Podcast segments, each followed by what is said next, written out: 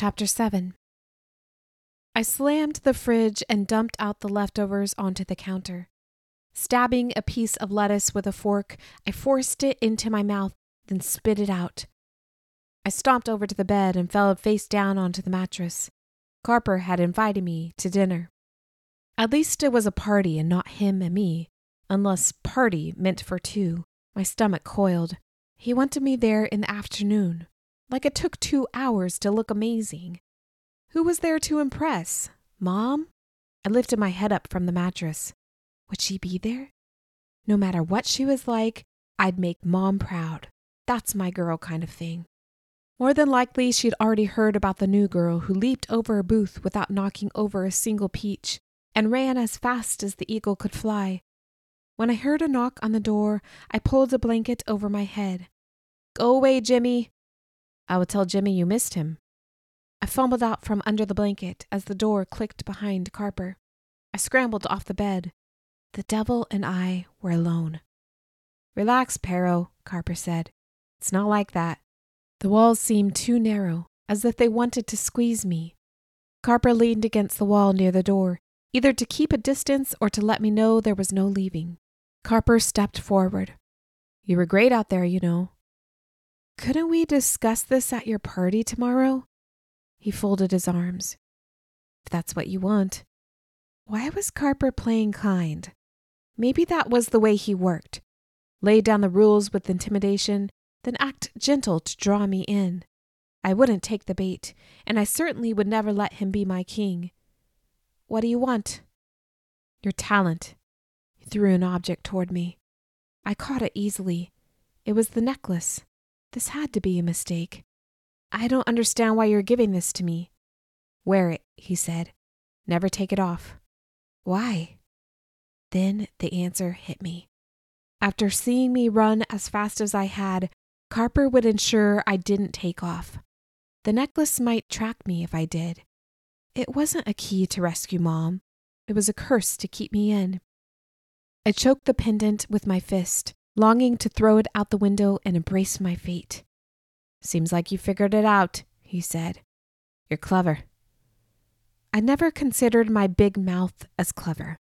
Dad called it sarcasm. Yet today, maybe because I ran faster than the gingerbread man, I'd outsmart Marcus and caught Carper's attention. Good night. Carper left. I fingered the mysterious word on the back of the wooden feather. Yesterday, I'd wanted it to mean that Mom would return to me. Today, that I'd return to Mom. Wasn't that why I'd come? With a grunt, I threw the necklace on the floor and fell back on my bed. I stared above. On the ceiling was a string attached to a cutout. I scurried over and jumped to pull on the string.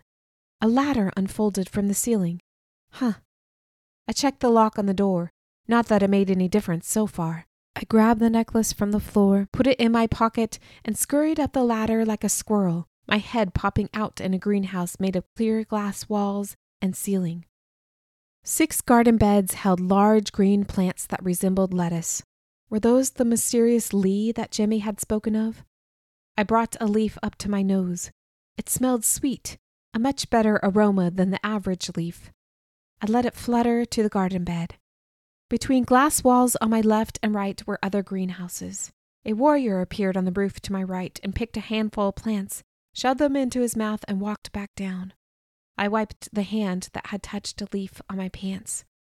I propped myself against the garden bed and, pulling out the pendant, traced the mysterious word on the back of the feather.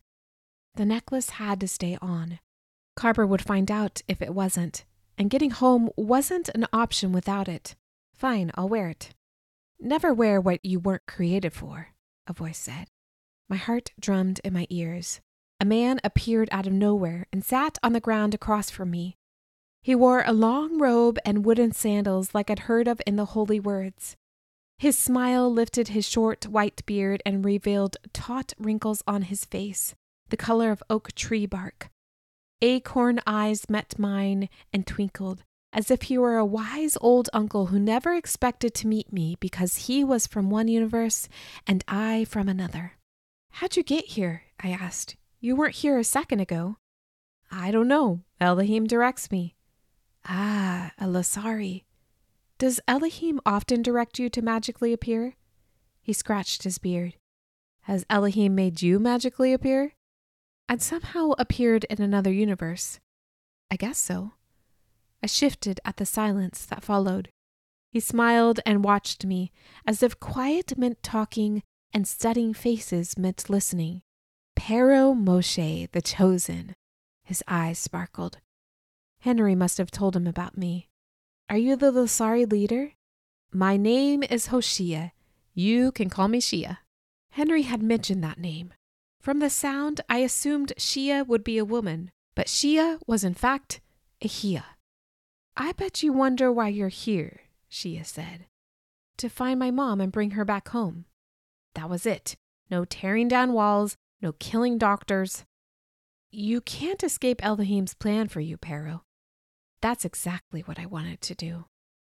What if I did escape? He smiled. Then he'd bring you back. I rubbed my temple to stop a headache. Or was it a mind ache? You are more important than you realize, Shia said.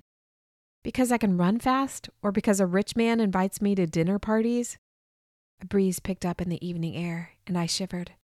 When Shia stood, he walked over to me, took his giant cape from around his shoulders, and covered me with it. It smelled like pine and felt like a heavy hug. Unlike Dad's sweater, Shia's cape was soft. I shivered again, not because I was cold, but because I had been. Shia sat down next to me, his legs nearly double in length than mine. Do you realize what it means to be chosen by Elohim? It meant that I had to leave everything. Whether or not you choose to obey Elohim, Shia said, if you use the power he's given you for your own gain, you'll only get what you want. But if you choose to use the power for others, you will win many battles.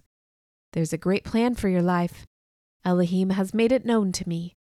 The Lee plant swayed, yet the greenhouse was quiet, as if the evening breeze absorbed all sound. Just like my distant grandpa Abram, Shia seemed to be a prophet. What could he see that was so great? So far, my life had involved hiding and being hidden. Elohim has chosen a few others. One is in this very city. My mom, I said. Shia shook his head. Dr. Carper. What? There was no way Elohim would pick someone like Carper to fulfill his plan. Carper may not use his power for Elohim, but he is chosen, and you must protect him from harm. No. Nausea punched my gut. I only came for mom. Didn't they have order and pick up parking spots in this city? Shia remained calm. You are his guard and are chosen by Elohim to save his life. Save my enemy's life? I clasped my hands together and squeezed. I can't do it. I stood up. And besides, Carper isn't an Abram, is he? Doesn't matter. He's not one of the three chosen to bring power. Elohim's chosen Carper as the first king of the Lasaris. Jimmy wanted to see Carper destroyed. Kill Carper or save him? Who and which was right? How do you know it wasn't your own thoughts? I asked. Shia stroked his beard again, the same way I know I was in the Lasaris camp one minute and was here on your roof the next. But why don't you ask Elohim? He may have an answer. Elohim doesn't talk to me. Are you sure? Shia disappeared. I jumped and my heart beat faster till it felt like it had been replaced with a volcano about to erupt. Would anyone else appear, then leave me feeling smaller?